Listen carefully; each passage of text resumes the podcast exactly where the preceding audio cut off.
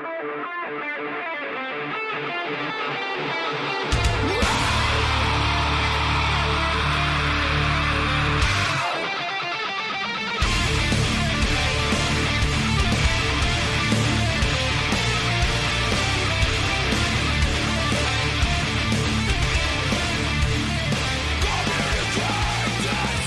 we go. Today is Sunday, February 6th, 2022, and this is episode 262 of the Defensive Security Podcast. My name is Jerry Bell, and joining me tonight, as always, is Mr. Andrew Kellett. Good evening, Jerry. How are you, sir? As usual, so good it hurts. How are you? I'm I'm doing fairly well. Fairly well. Getting through, you know. Awesome. Sunday. Suddenly that Monday is looming out there like a dumpster fire coming at me. It's coming. it's coming. So, just a uh, reminder that the thoughts and opinions expressed on the show are ours and do not represent those of our employers. So, getting into some stories. First one comes from Dark Reading, and the title here is The Three Most Common Causes of Data Breaches in 2021. This is a, a article about a report by the ITRC, and uh, it's it's a it, it is a kind of a mini version of the data breach, the Verizon DBIR, I would say. There's one interesting nugget in here that I that I thought worth uh, discussing, and that was the dichotomy between the number of attacks from phishing versus the number of attacks from that result from or successful attacks that result from unpatched software. Go on, sir. It's so so there were in 2021 there were four unpatched software flaws and four zero day attacks. And there were 537 attacks uh, via phishing and business email compromises. So, uh, like a hundred times more. So does that mean we should just all stop patching? No, but I, I, I think it, in my mind, it points out that kind of the discontinuity between the amount of effort we put into patching versus the amount of effort that we put into protecting against things like phishing and business email compromises. Because I mean, most yeah, organizations good. like have uh, spend a lot of effort and a lot of money on patching. So does that mean that the patching defense is working? So the bad guys are having to shift to a different vector to be successful. Well, um, possibly, but I would say I'm I'm skeptical that is the, the case because you you know there's all sorts of reports, including um, the the CISA in the U.S. running af- you know running around with a new list of um, top vulnerabilities that bad actors are exploiting. I actually think that the companies are not particularly great at patching still. But I, I think that it's an easier and a more direct route for the adversaries to get to what they want through phishing and beat business email compromises. I mean, that's you know, fair. exploiting vulnerabilities is like that's work. That's I know it's just work this is one of those statistical puzzles of how do you analyze it properly in a vacuum to draw a good conclusion without control groups and large scale tests. And you could spin it to say whatever you wanted to say almost. Yeah. Yeah i just thought it was just thought it was interesting. It is interesting. And i think you're right. Like if i look at any budget i've been involved with we probably spend dramatically more on patching than we do on defending against business email compromise. Right. And I mean, that could be an evolution in some ways. In InfoSec, we're always kind of fighting the last war, to steal a phrase from the military. We're always kind of building up defenses against the previous thing that was painful. Uh, oh, very clearly so, yes. So and the bad guys are constantly shifting their approach. And so I don't know. It's an interesting thing. Is it because we have gotten reasonably decent enough at patching that the bad guys have shifted, or is it they're just it's easier to do it via social engineering. I don't know. There's a whole lot of things. I think, by the way, these things play together in that when we see people get phished or social engineering to get a footprint or, or a foothold in an environment, often then the next step that the bad guys take can very well be impacted by how well you're patched. Yeah, that's certainly true. And when you look at when you look at the different categories of of uh, attack types, they're a little contrived and and, and somewhat muddy, like distinguishing between ransomware and malware. Right. Yeah, I, I, this is a frustration point for me in general. Ransomware, as a general category, is tough for me because ransomware, the way I view it at least, that's the payload of some other exploit typically. Mm-hmm. And the exploit and the payload are two completely different things. And yet we treat ransomware as its own discrete attack type. It's not, it's a payload type of many different types of exploits. Right. And we can defend against ransomware as a technique for a payload, but to do only that, I think, ignores trying to defend against the exploit that brought the ransomware in to begin with. And there are two different conversations, many in many ways. Very true. Anyway, I'm rambling a bit, but that's a good point. So that kind of dovetails into the next story, which is uh, from Bleeping Computer. The title here is FBI shares Lockbit ransomware technical details and defense tips. So they, they go on to talk a bit about uh, Lockbit and some of the the new techniques or uh, you know the, the common techniques it's using, including by the way, uh, I thought was quite interesting a reference to how uh, the ransomware gang here is is uh, well. Let me, let me, take a step back and say the Lockbit is one of these ransomware as a service gangs, right? So they provide the tool the tooling and they rely on affiliates to actually go off and find victims and do the, the actual infections.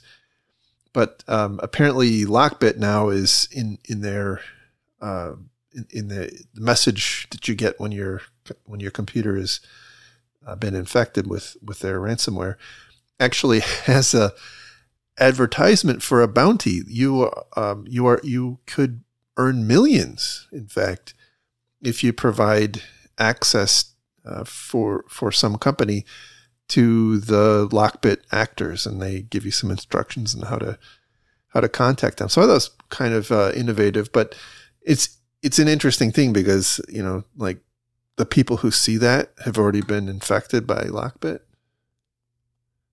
But sure, um, you know, you know. I, hey, I don't know. Maybe they didn't think it through very well. Um, Look, Ben, when you got to fill words on the page, you fill words on the page.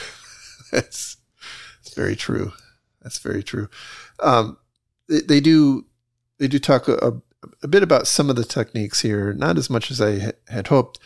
One of them, though, points out that they actually use Active Directory um, group policies uh, as a method of uh, deploying ransomware, which I thought was pretty innovative. Like, I mean, using IT tools in the way that IT tools were intended to, you know, to work, but for nefarious purposes. It's, it's, Are we at a point that we can call Active Directory an affiliate of ransomware groups? Unwittingly, I think so. I mean, I, that's kind of been the subtext of like the past eight years of this podcast. I think. Do you think Microsoft should start getting a cut of all these ransomwares? Uh, it's you know if they're not, it, they sh- they probably should. I mean, it seems like their software is being used, right? Facilitating it, right? There should be some kind of royalties or something. Hmm. I'll call up Steve Ballmer and suggest it. it's a great idea. It's a great idea. So they do give some some recommendations on how to defend your network against Lockbit. They being the FBI. Uh, the first one is to remove all accounts with password, or sorry, require all accounts with password logins to have strong and unique passwords. Require, yeah, yeah which I don't know what to say if you're not doing that at this point. Uh, require multi-factor authentication for all all services to the extent possible. And that is the one that I wanted to talk about for a second because it's that to the extent possible. It seems like it gives us like this wide out. Well, the problem is service accounts and, and non-interactive logins, and there's a whole bunch of you know machine to machine authentication that's being abused that cannot easily have any sort of multi-factor. Well, that's that's certainly true, um, or do you also mean like unless it just annoys Bob from accounting? Yeah, well, that, I I think there's a there is there is certainly that, but then there's also well, you know, the the application that we want to deploy it doesn't support multi-factor, and therefore, you know, it just won't have multi-factor. Like we we have it to the extent possible, but that application just doesn't support it. One of the things I think we have to start getting to is this you know a, a place where we're defining kind of minimum like minimum criteria for systems that we're going to deploy. Like it, you know, the, we shouldn't be deploying applications these days that can't support multi-factor authentication. Period. And then we should be obviously turning it on and requiring it. That was my point. I, I agree with you on on the service counts, but you know where where that ha, ha, where that is the case, by the way, you should be looking to apply other mitigations like limiting you know to and from where where those connections can originate from. Again still not a guarantee but you know it, it can help. Yeah makes sense. Keep all operating systems and software up to date. We just determined that isn't necessary. Because we know that's we just talked solves everything. Remove unnecessary access to administrative shares. Yeah that also makes sense Use a host based firewall to only allow connections to administrative shares via SMB from a limited set of administrator machines. And those administrator machines should also be well protected, by the way.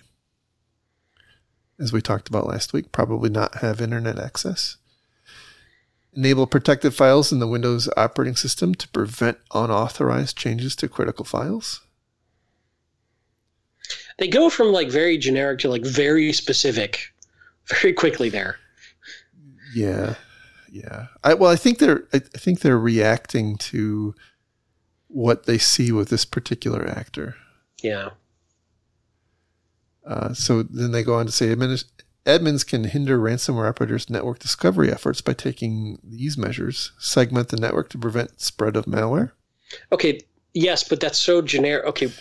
Mm. if the malware is spreading via Active Directory and via Windows connections and via that sort of segmenting is one thing. I think what they really mean is limiting the ability for hosts to speak to other hosts with those types of protocols and those types of connections. Ah, you're on a great point because if you ask 10 IT people what it means to segment your network, you're going to get 10 different answers, aren't you? Exactly. Yeah. I yeah, that that drives me a little crazy. Okay, yeah, I don't disagree with segmenting, but what does that mean? Like, what is the intent behind the segmentation? Well, clearly, and, if the ransomware can still spread, you have not properly segmented your network. I can have my network broken up into twenty-eight little segments with no firewall in between it and no limits between it. And is that segmented? Can the ransomware spread? Can your mom spread? Oh my God, here we go again.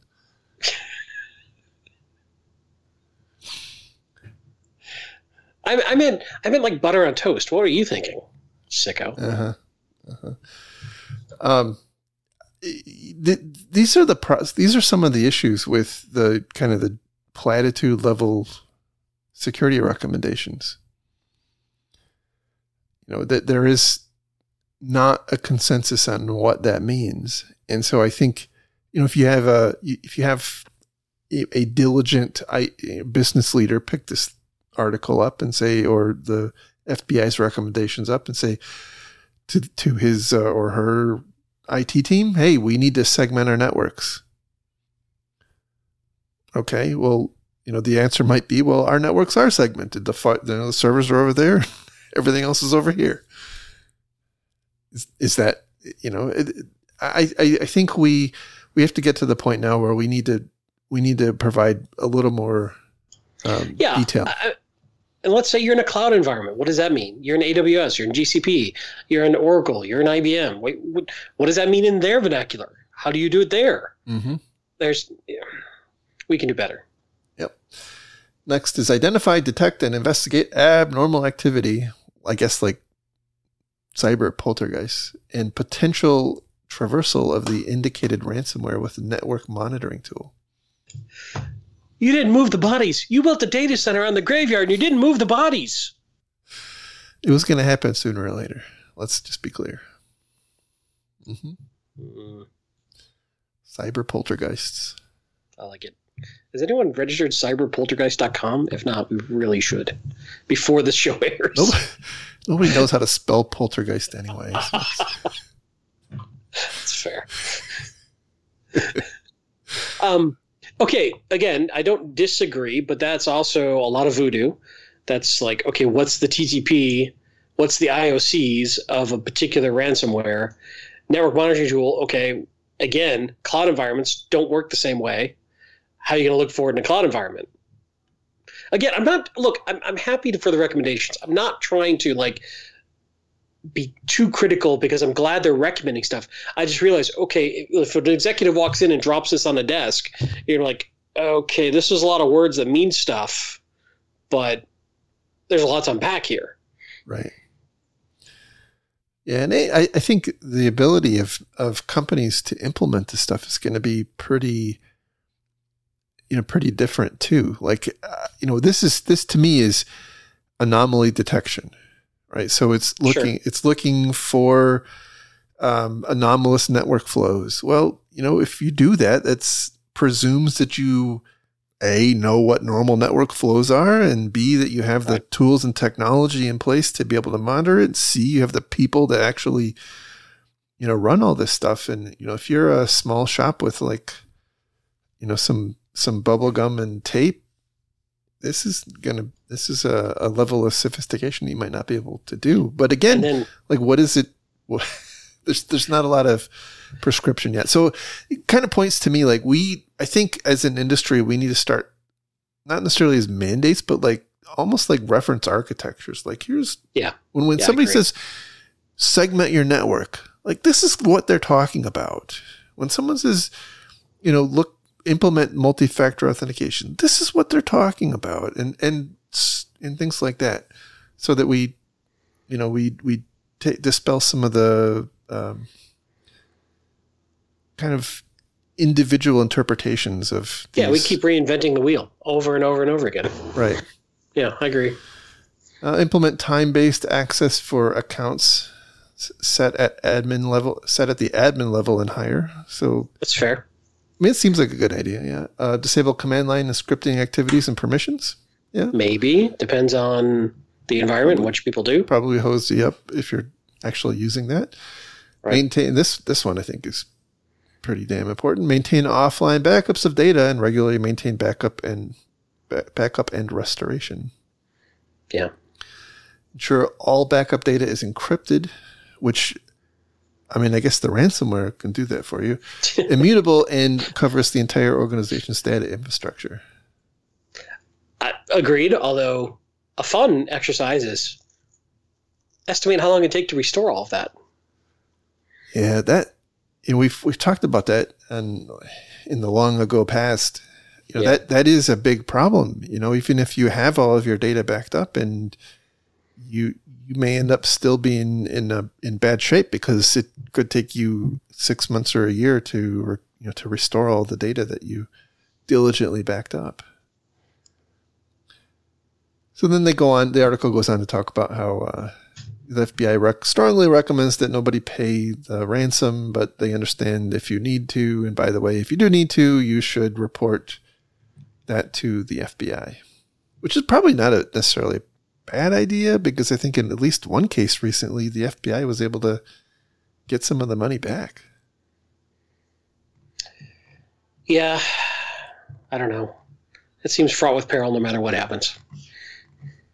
Yeah, I agree. All right, the last, uh, let's see, yeah, here. next is uh, disclosure. This comes from darkreading.com, and the, and the, uh, the title here is Disclosure Panic Patch. Can we do better? This is a follow on from some of the things we've talked about recently with um, with Log4j and the recent Windows vulnerability.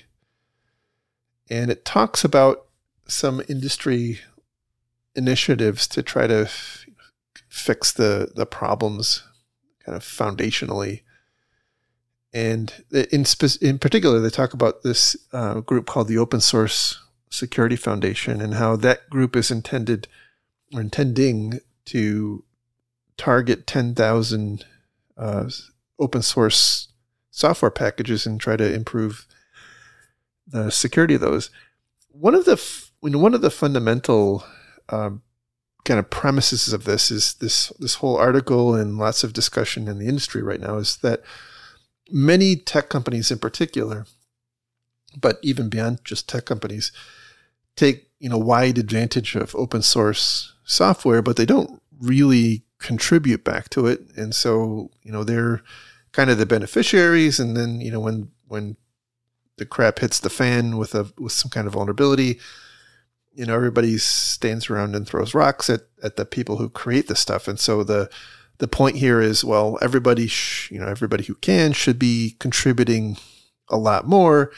And boy would you know that would really change the dynamic and we wouldn't end up with things like log4j and whatnot. But you know one of the in, in, the premise there being you know with log4j we had you know and uh, most recently polkit which was a was something we hadn't talked about yet. It was a pretty significant in that it's widely pervasive uh, local privilege escalation vulnerability on, on most Linux distributions. The, the, the implication here, as as described by the headline of this article, is that like we can do a better job. We could find a way. We should be able to find a do it, but find a, a better way than somebody flinging a vulnerability disclosure out there, and then we all have to race around and patch. But I can't help but think, you know, if this initiative and others like it are successful, the you know the, the net effect is that's going to happen more often. more vulnerabilities will be disclosed. We have to run on run on run. Yeah, exactly, exactly. And now, you know the the, the again, I, I maybe in the in the in the far off future, if companies can inject maturity into the open source development process, you know, that will pay dividends down, you know, down the road and, and that you know, these open source tools will be developed in, in a more responsible manner and not have as many vulnerabilities to have to patch. But in the short term, at least, by short term, I probably mean years. I think additional focus is just going to drive up the number of yeah of vulnerabilities that we're, we're going to see. And there's probably, I mean, it's not hard to think that there's probably a lot of really ugly, severe vulnerabilities still out there. And the more money and resources we put into it, the more of those we're going to find and faster. And so I, I think we're, we're actually going to see quite, kind of quite the opposite that this, all, you know, all this effort is going to, at least in, in the near term, you know, pretty rapidly accelerate this. Which is not, yeah, not necessarily a bad thing, but it's like turning on a new vulnerability management tool to look at code or or right. systems you've never looked at before. It's gonna find a lot of stuff you've never seen before because you're looking. Exactly. And people sometimes freak out at that. Exactly. You know, the other thing I'd say on this, we were talking about patching earlier, and kind of a side topic, but whether it's Log4j or uh, you know Polkit or whatever it is, one thing that I kind of believe is that the further, the more technical debt you have, further behind you are, the more impactful these mass patching problems become. If you're up to date, you have usually a point patch that you have to move to. If you're really behind, it's usually a multiple version upgrade, which is far more potentially impactful, far more scary, far more, you know, testing involved, so I, I almost want to say to a lot of folks, hey, you know, part of the reason you want to keep up to date on your patching is not just for what might be there, but what might be coming you don't know about and making it less scary or less impactful to solve that point problem. Oh, which is probably not a very elegant way to say what I just said, but no, you're absolutely right. Keeping keeping up is super super important, um, and and you know is, one of the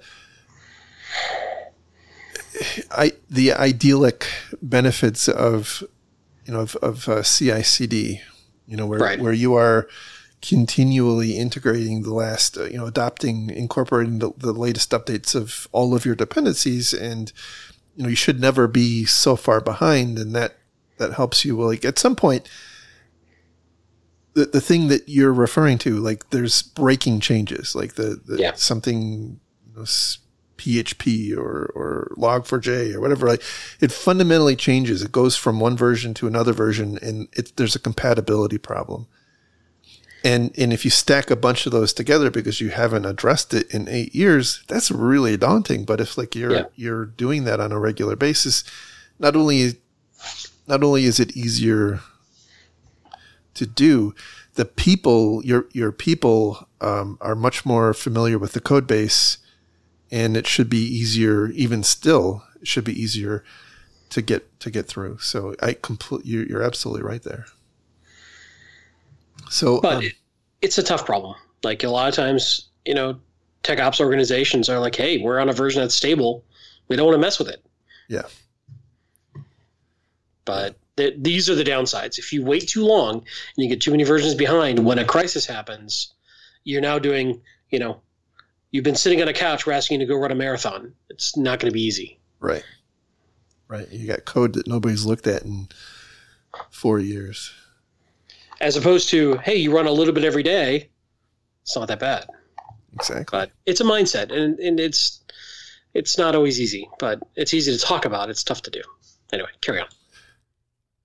All right, the last story we have comes from CSO Online, and the title here is DHS creates a cyber safety review board to review significant cybersecurity incidents. That'll fix everything. Woohoo!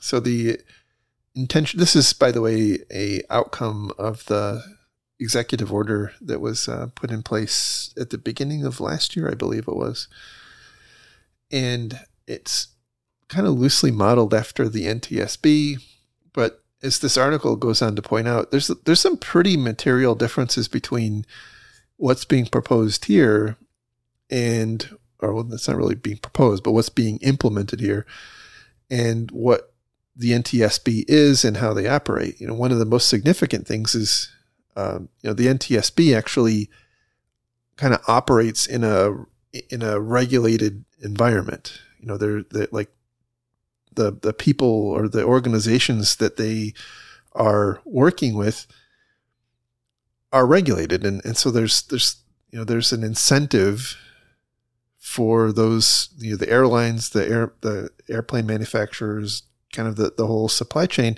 to cooperate because like they have to and we don't really have that kind of a situation in the IT world so it's going to be interesting to see how that that plays out. But having said that, it does seem to make sense that we would um, we would actually have some kind of formal um, you know, oversight or, or you know, formal introspection into these things to figure out like how can we do better. The thing, one of the things that concerns me, I, I'm I'm a little split on this. Right, when you look at who the participants in this are, it's a lot of security people, a lot of like security vendors who clearly have the solution to whatever problem will be found by the Cyber Safety Review Board. So that that is a concern to me. Sure. But but on the other hand, like if you don't have those people, then you don't have the like the best and the brightest participating. So I don't know. it's a damned if you do, damned if you don't kind of situation. Well, it's I'm not against it. Um, I, I'm always skeptical of government trying to fix things because that's just I'm you know crazy libertarian at heart. Uh, but there's so many di- like so many people are trying to say, well, we need to do things like the NTSB, like you mentioned, but there's so many differences that I don't think people who aren't involved in aviation really understand. Uh, you know, aviation is, like you mentioned, incredibly regulated.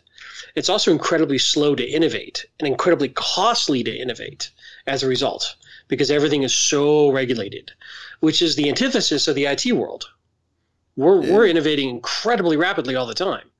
Uh, you know, so the second order effects I'm thinking about is okay, let's say we come out of this with potential insights that become potential law. I don't know. I'm just projecting out.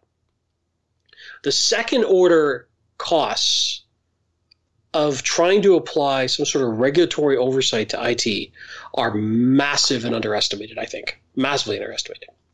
Uh, you know, there's the, the other thing is a lot of what aviation risk managers is is understanding risk factors and building regulations around those. Right? We know fatigue causes mistakes. We know landing in certain circumstances, a certain amount of winds is is beyond the capabilities of the aircraft. It's very static risk environments that are updated over time, but are, are finite and unchanging in general because of how regulated the environment is, as opposed to IT, which is changing all the damn time. Sure, we have new airliners come out, we have things that get introduced. I'm really oversimplifying this, but I'm saying the state of change in aviation is incredibly slow in part because of this. And you don't, thing, you don't you don't have hobbyists like building airplane parts well, in their basement either. you do in the experimental category. That's but it's very limited. Like if they crash and kill, it's usually just themselves. So that's the next thing I was talk about is all these rules regulations also apply to the pilots and the maintenance and the dispatch and ATC and all these folks who again have this very rigid methodology that they have to follow, at least in commercial aviation. And if they don't, they lose their license to operate. Right. And that's very heavily enforced. Like you mentioned, we don't have any of that in IT. With a credit card, you can spin up a data center in AWS in about two hours. Right. So, and I don't know that we necessarily want to lose that freedom either. You know? Mm-hmm. So, mind you, we're talking about in aviation when things go bad, people usually die. Um, here, you know, a couple other quick things, and I could go on and on and on on this. I won't though. Let's say this review board starts doing good investigation. We'll come back to that in a minute. How many more times do we have to hear that this was a human error or accepted risk by business that caused this outage or the, or this problem? Like, how many times can we hear from the review board, you know, that you should use two factor authentication? You know, you should really tighten your S3 bucket settings. You know, you really should train your people not to fall for phishing. I feel like we know the problems. Yeah, that's a good point.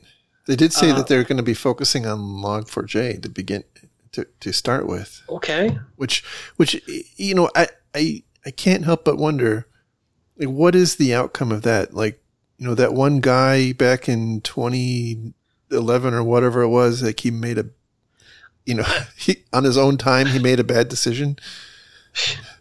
I, well, you know what I think is going to happen is they'll probably come up with, with stuff that'll be enforced by federal buying rules of like, well, you sure. have to go through these new audits or these new whatever. Sure. Um, you know, but I don't know. I mean, I don't. I'm not against it because it's one more thing that we in security can bring to our executives and say, hey, you know, the cyber review board says that not having two factor is causing these problems. We should really get two.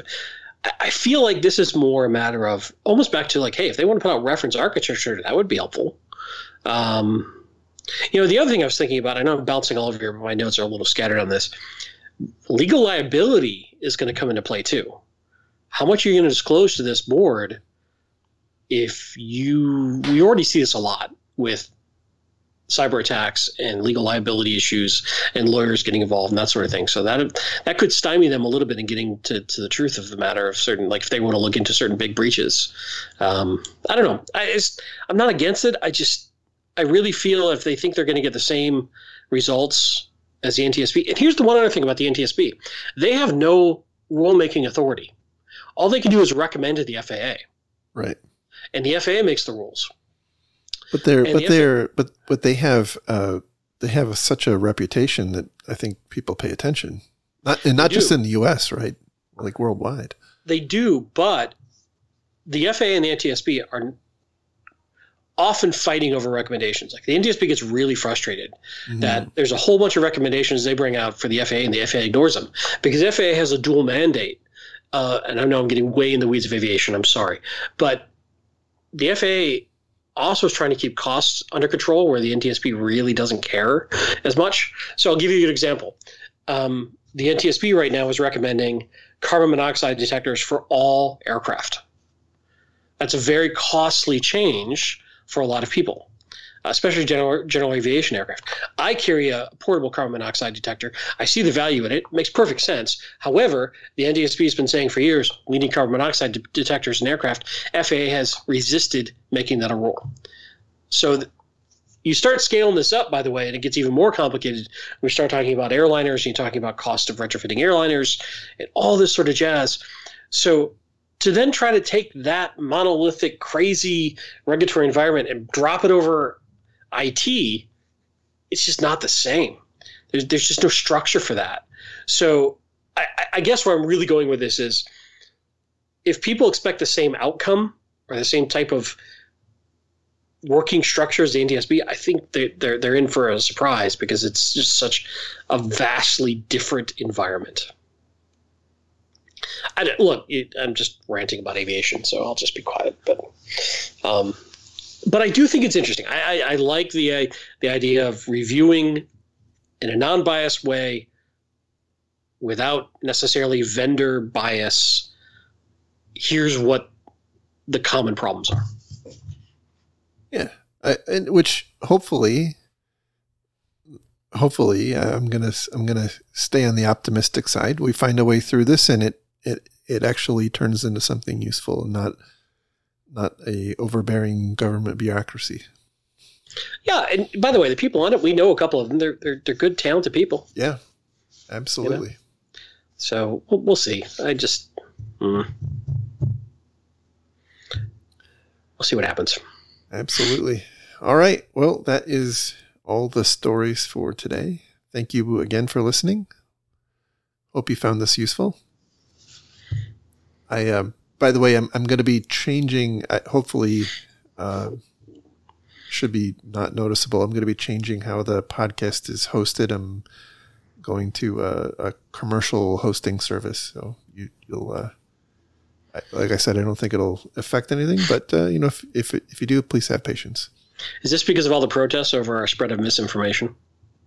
Yes, yes, the cyber fake news epidemic. That's right. Being deplatformed. Uh, I crack myself up. Anyway, thank you all for listening. We're trying to do this more regularly. I, I hopefully will, you know, still provide some value to you guys, and you still find the show useful and valuable. And I feel like we're finally kind of getting back in the groove after shaking some of the rust off. But uh, Yeah. so glad you guys are still out there with us. I I, uh, I haven't done the I haven't done the math, but I think we may have uh, already recorded more episodes in 2022 than we did in all of 2021. So we're on a good trajectory. Indeed. All right. Um, just a reminder that you can find Mr. Kalat on Twitter at Lerg. That's L E R G. And you can follow me on Twitter at Malicious Link. And uh, you can find the, the show on the web at www.defensivesecurity.org. And with that, we'll talk again soon. Have a great week, everybody. Bye bye. Bye.